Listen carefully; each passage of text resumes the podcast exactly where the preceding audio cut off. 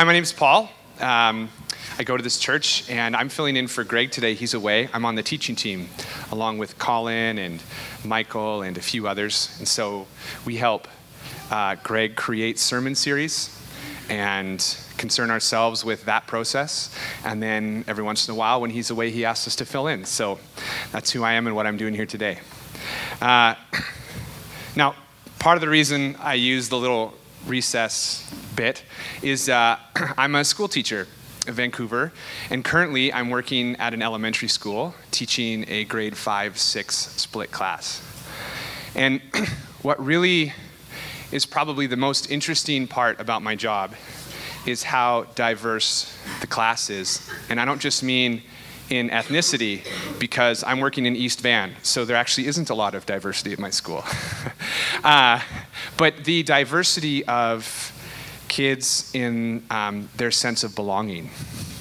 So, my job as a teacher is not just to impart curriculum and teach them social emotional skills, but it's also to teach them how to relate to one another and to have a sense of belonging.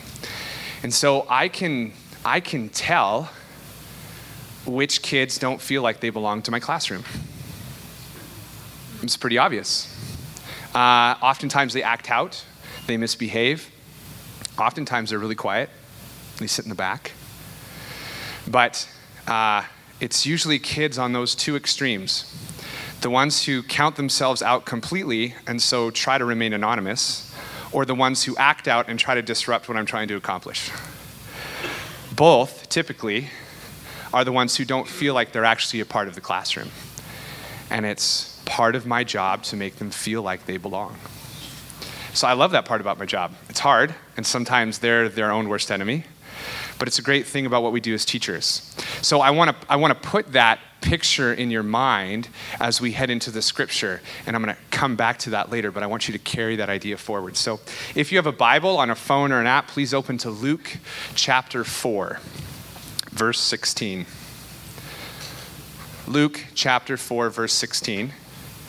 And I'll be reading uh, the NIV version. So, Luke chapter 4, verse 16. So, this sermon series we on is, is called The Story of God. And what we've been doing is we've been looking at the large story, the big picture, the context, the narrative that God has been following and unfolding and actively working in throughout all of human history. And so it started with a pair, Adam and Eve, and then it turned into one guy named Abraham, which birthed a nation. And what we've been doing along the way is we've been looking at the nation of Israel and we've been saying, hey, I'm kind of like that. We've been looking at their journey of truth, repentance, and faith, encountering God for who He is, repenting of what hurts right relationship, and then living in a new way. And so we look at the nation of Israel, and we're not Israelites, and we're not Jewish. Maybe some of you are. Most of us probably aren't. And so we're not actually Israelites. And so we just look at their lives as an individual, as a community, and we go, yeah, my heart, my heart's like that. I experience the same thing. We don't necessarily have walked the same path. We haven't struggled in the desert and found a promised land and seen grapes the size of men's heads and all that cool stuff, right? We haven't actually done that, but we look at their trajectory and we say, that's what my heart's like. And, and for sure, there's an element of human struggle that's universal. So we might even find things we experience similar to them. But what I want to do today in the story of God is not just compare you to the story, but put you in it. Because I think sometimes what we do as Christians is we think we come to church and we follow Jesus, so we're like on the inner circle, like we're on the inside, and everyone else is out and we're always talking about people versus inside and out. And I want to remind you today that there was a time when you were outside of the inner circle. And that this actually isn't an inner circle at all. That's not what Jesus came to do. But we have a community and we feel like home together, and that's perfectly good. But uh, we were two once outsiders looking in. So I just don't want you to compare yourself today. I want to put you in the story so that you can position yourself towards God. Luke 4 16. And he came to Nazareth, where he had been brought up, and was custom, he entered the synagogue on the Sabbath and stood up to read. And the book of the prophet Isaiah was handed to him. So op- someone opened the scroll and handed him this passage of scripture. And he opened the book and found the place where it was written, quoting Isaiah The Spirit of the Lord is upon me, because he has anointed me to preach the gospel to the poor. He has sent me to proclaim release to the captives and recovery of sight to the blind, to set free those who are oppressed, to proclaim the favorable year of the Lord.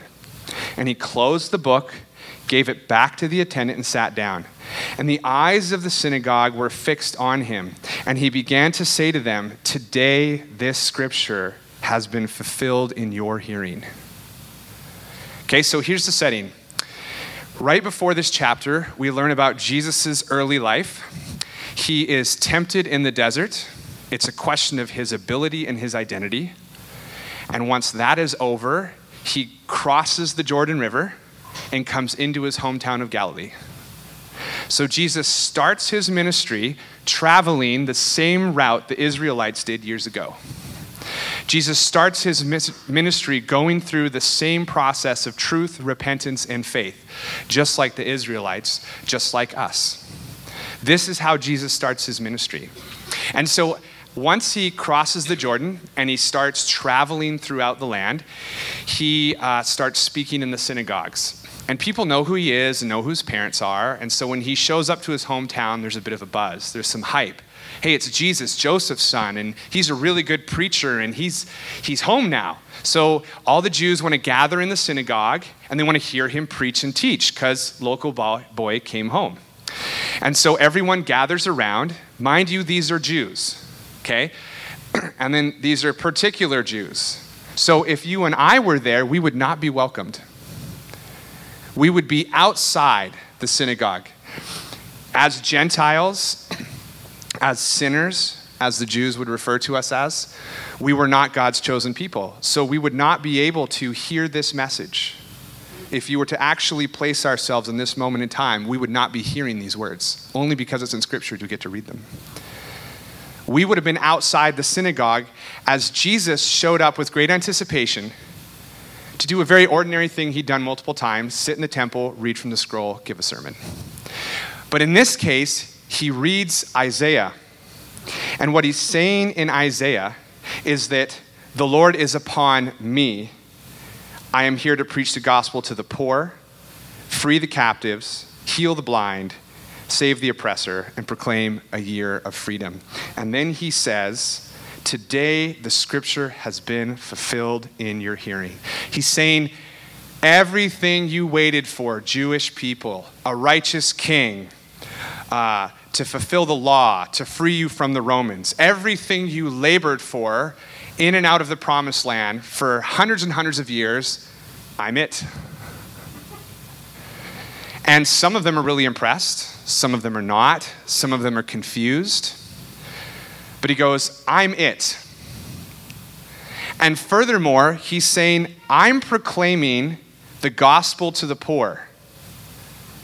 Not just to you, to the poor, the people outside the synagogue, the Jews who are unworthy to enter, the Gentiles who don't even exist in your mind, and the um, the leopards who are paying money to be healed at the temple. Like, I'm here to preach the gospel to them. I'm here to release captives free from any oppressor, not just the Romans. I'm here to heal people of their physical debilities. And I am going to forgive debts. Not just your debts. I'm going to forgive everybody's debts. So he's saying two profound things. He's saying, first of all, everything you ever wanted and hoped for, you're welcome. And he's saying, and it's not just for you, it's for everybody. That's the offensive bit. Because the Israelites were God's chosen people. But they'd forgotten something about being chosen. It wasn't merely that they were chosen by God, it's that they were chosen by God for something. And so, in this particular passage, in the very beginning of Jesus' ministry, we have to put ourselves in the story to properly posture ourselves towards God. God made a promise to Abraham to bless the nations. And then Israel did and didn't. They weren't that faithful about it, but they also did some great things. And so God extended that promise by faith to you and me. Hear what I'm saying. We don't replace the Jewish people in God's story, we build on top of them, we work from them. We are foreigners made a family. In this story, as Gentiles, non Jews, we're the sinner, the poor, the widow, the orphan, the international student. Like we're the outsider hoping to come on the inside. That's us in this story. And Jesus, by faith, is extending his promise to the nation of Israel to you and I. We're not replacing the Jewish people. We're extending, we're moving forward in faith the work of God's kingdom through his church. That changes our posture. It's easy to see ourselves as somehow better than the people we came before, but we are not replacing them. We are continuing their work in Jesus' name. And so, the, um, the real thrust of Jesus' message early on is that I'm everything you wanted, and I'm giving it away to the world, not just to you, in a way you couldn't possibly imagine. And that was a profound statement for Jesus to make to a small audience in his hometown. And if you and I were there, we wouldn't even be hearing what it has to say. Can you flip forward now to Luke chapter 15? Luke chapter 15. So, in the book of Luke, in the first five chapters, we learn about the kickoff of Jesus' ministry. From about chapter 5 to 12 or so, we'll get an account of what Jesus actually did. And then after that, we read parables, which illustrate, exemplify, and kind of refine all that his ministry work did. So, again, we're going to place ourselves in the story. Luke 15, verse 1. Now, the tax collectors, one group, the sinners, two, were all gathering to hear Jesus, but the Pharisees and teachers of the law, three and four, were there too, and they muttered, This man welcomes sinners and eats with them. Then Jesus told them this parable Suppose one of you has a hundred sheep and loses one. Does he not leave the 99 in open country and go after the lost sheep until he finds it? And when he finds it, he joyfully puts it on his shoulders and goes home. Then he calls his friends and neighbors together and says, Rejoice with me, I have found my lost sheep. I tell you that in the same way, there will be more rejoicing in heaven over one sinner who repents than over 99 righteous persons who do not need to repent. So, Jesus is in the temple, he's in the synagogue, proclaiming himself as king and establishing his kingdom to a closed audience. But he's saying the promise of Abraham was not just for you, it's for the world. Now we fast forward and Jesus is out of the synagogue and he's on the streets. And he's preaching his kingdom message to who? The sinners, the outsiders, the Gentiles, the foreigners, you and me, non Jews. That's us in the story. His disciples, Jews who decided to follow him and trust him, and then other Jews who were leaders and teachers that were cynical and eventually wanted to get rid of Jesus as a leader. And then there were the tax collectors Jews who worked for the Roman Empire and were kind of seen as social outcasts because they were traitors to their own people. So you have a really mixed audience. Jesus is out of the synagogue and he's on the streets. And he's been living out his kingdom message, and now he's saying it succinctly in parables. And what's particularly interesting about this parable is he's saying, My kingdom is about finding those who don't even know they're lost. Not just finding the lost, finding those who didn't even know they were lost.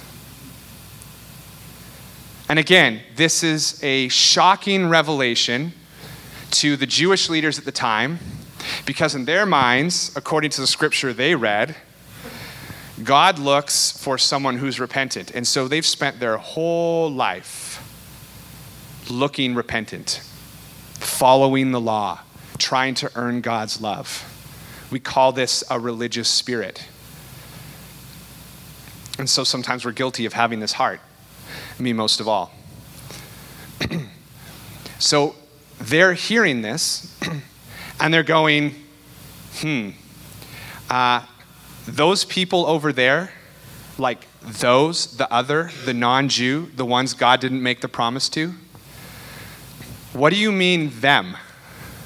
Like they're sick, they're unclean, they're lonely, they're really annoying. They start political riots, it's really tiresome. They grovel at our feet, hoping to be healed. Like those people? And Jesus says, Yeah, those people. And so, what is so utterly profound about what Jesus is trying to say to those who are listening is to say that I am about making foreigners family.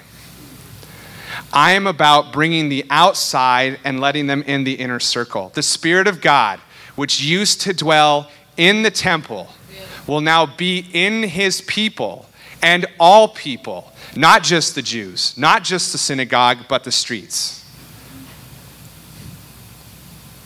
My message, my kingdom work, being a son, being a daughter of the Most High God, is an act of faith extended to you from Abraham to all of us who believe. And so now, your heritage, your name,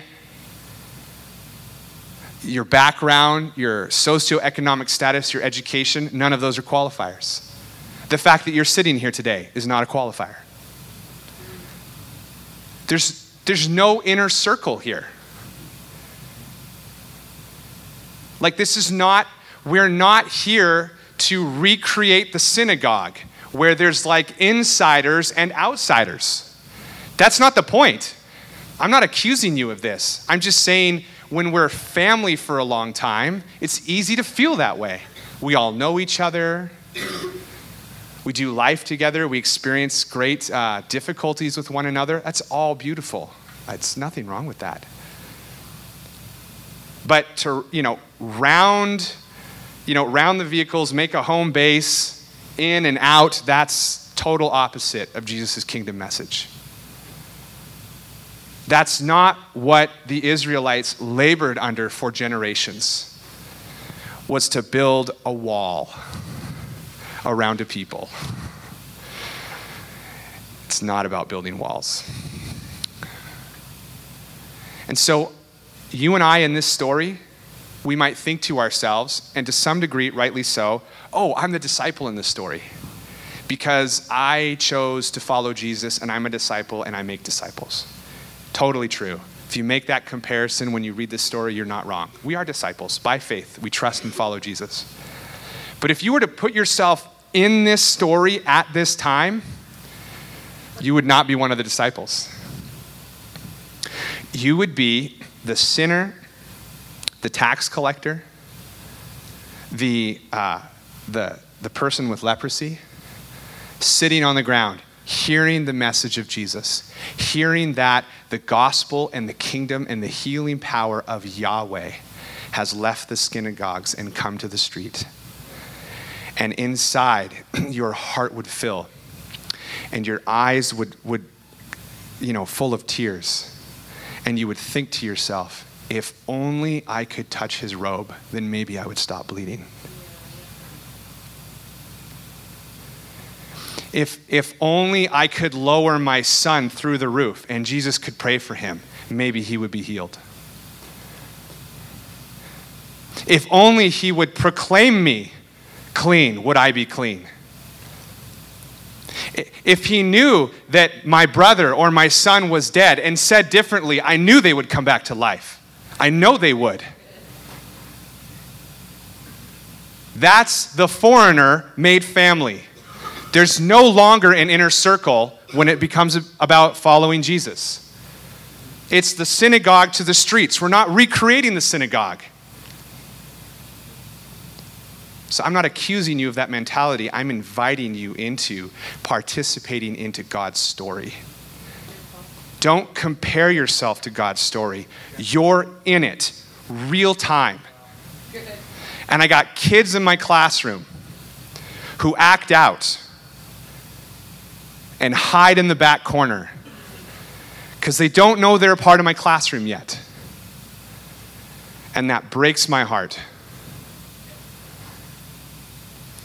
And there's people outside of this lecture hall in this city and around the world who don't even know they're lost. And I'm not criticizing them for that. I didn't know I was lost. I grew up in the church in the United States, just a whole thing going on there. And I, it's true.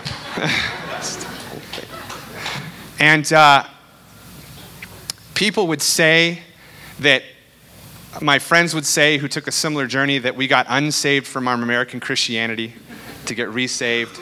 I'd like to say it a different way. I was lost in my citizenship. I was lost in my culture. I was lost in my religiousness, desperately trying to earn a father's heart because I didn't think I could earn it from my parents. I was lost to addiction. And Jesus found me. I wasn't the outsider, I wasn't the insider. I felt like it because I did all the right things and I went to church and I sincerely wanted to follow Jesus. I'm not discrediting my faith. But I didn't need to get saved again or something. I needed to be found. Even as a disciple, I needed to be found and known that I was a foreigner at one time, now a part of God's family. There's a phrase we use it means to be born again. That's what it means to be a Christian. I'm not talking about that. If you are not a Christian here today, if you are not a follower of Jesus, then you might feel like an outsider looking in. And if we, as individuals or a community, ever become a barrier to that, intentionally or unintentionally, I sincerely apologize. That's not the message of Jesus. That's not kingdom work. But if you feel a barrier, maybe because of your past or your present, please know those are real things, but they are no things to God. Meaningful to Him, but not barriers. The barriers you feel are not barriers to God they're invitations to trust and follow. Because the kingdom of God cannot be found in a synagogue, it is found in his people who take the message to the streets. And so we carry on the work by faith that Israel was doing. The truth of the matter is is that God invested in a people to bless the nations. And then God sent his son to love and lead the world. And then his son had to live the life you and I ought to live, die the death we should have died, and then send us out to look for and find and love those who don't even know they're lost. And if if that's not good news to you, if that just sounds hard, and it is hard sometimes, and if that just sounds oppressive, and it feels oppressive sometimes, and if that feels like duty, and sometimes it is just duty, I'm not, I'm not motivated to do it, I do it because I obey Jesus, but then you've forgotten that you were once an outsider looking in. And I want to remind you today, and I'm not trying to induce guilt or shame. I just want to remind you, I want to place you in the story to change your posture. That when you see the foreigner, the international student, the orphan, the kid in your classroom, the patient at your hospital, when you see these folks, I want you to remember that you were once lost and now you're found. And you're a part of a family that's been extended to the world by faith. And so, following Jesus and living out his kingdom means two things. One, you are a son and daughter of God, first and foremost. Your identity is not with your nation state. Your identity is not with your ethnicity, it's not with your status, it's not with the house you live in, the region you occupy. It is with Jesus, his life, death, and resurrection. And so when I get uh, passionate, maybe sometimes I sound angry or my face looks angry or something. I've been told that by little 10 year olds and adults. Uh, please, I don't feel upset. When I remember that I'm a son of the Most High God, I feel, I feel thankful. Gratitude. And when loving and following Jesus and reaching the world feels boring and tiresome and hard, I come back and I remind myself Luke chapter 4. Oh, yeah, I'm a Gentile. I was an outsider looking in, and God found me and He saved me. So that's the first thing about following Jesus is you're part of the family by faith. The second thing is we have family work to do. You are an extension of God's promise. As a church, we do the work of Jesus, not in the synagogue, but on the streets. And so you have to walk that out.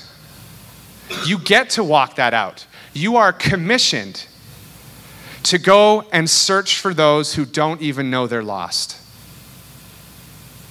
And we meet them all the time. But if we don't go for the one, if we don't leave the 99 for the one, we run the risk of making the same mistake the Jews did. You see, they focused on the fact that they were chosen and forgot what they were chosen for. You were chosen by God, you, and you were chosen for something and for someone who doesn't know they're chosen to. Both. Living and following Jesus in his kingdom means extending that to people who don't even know it exists. Different countries, different neighborhoods, different schools, different workplaces. Worship team, please come up.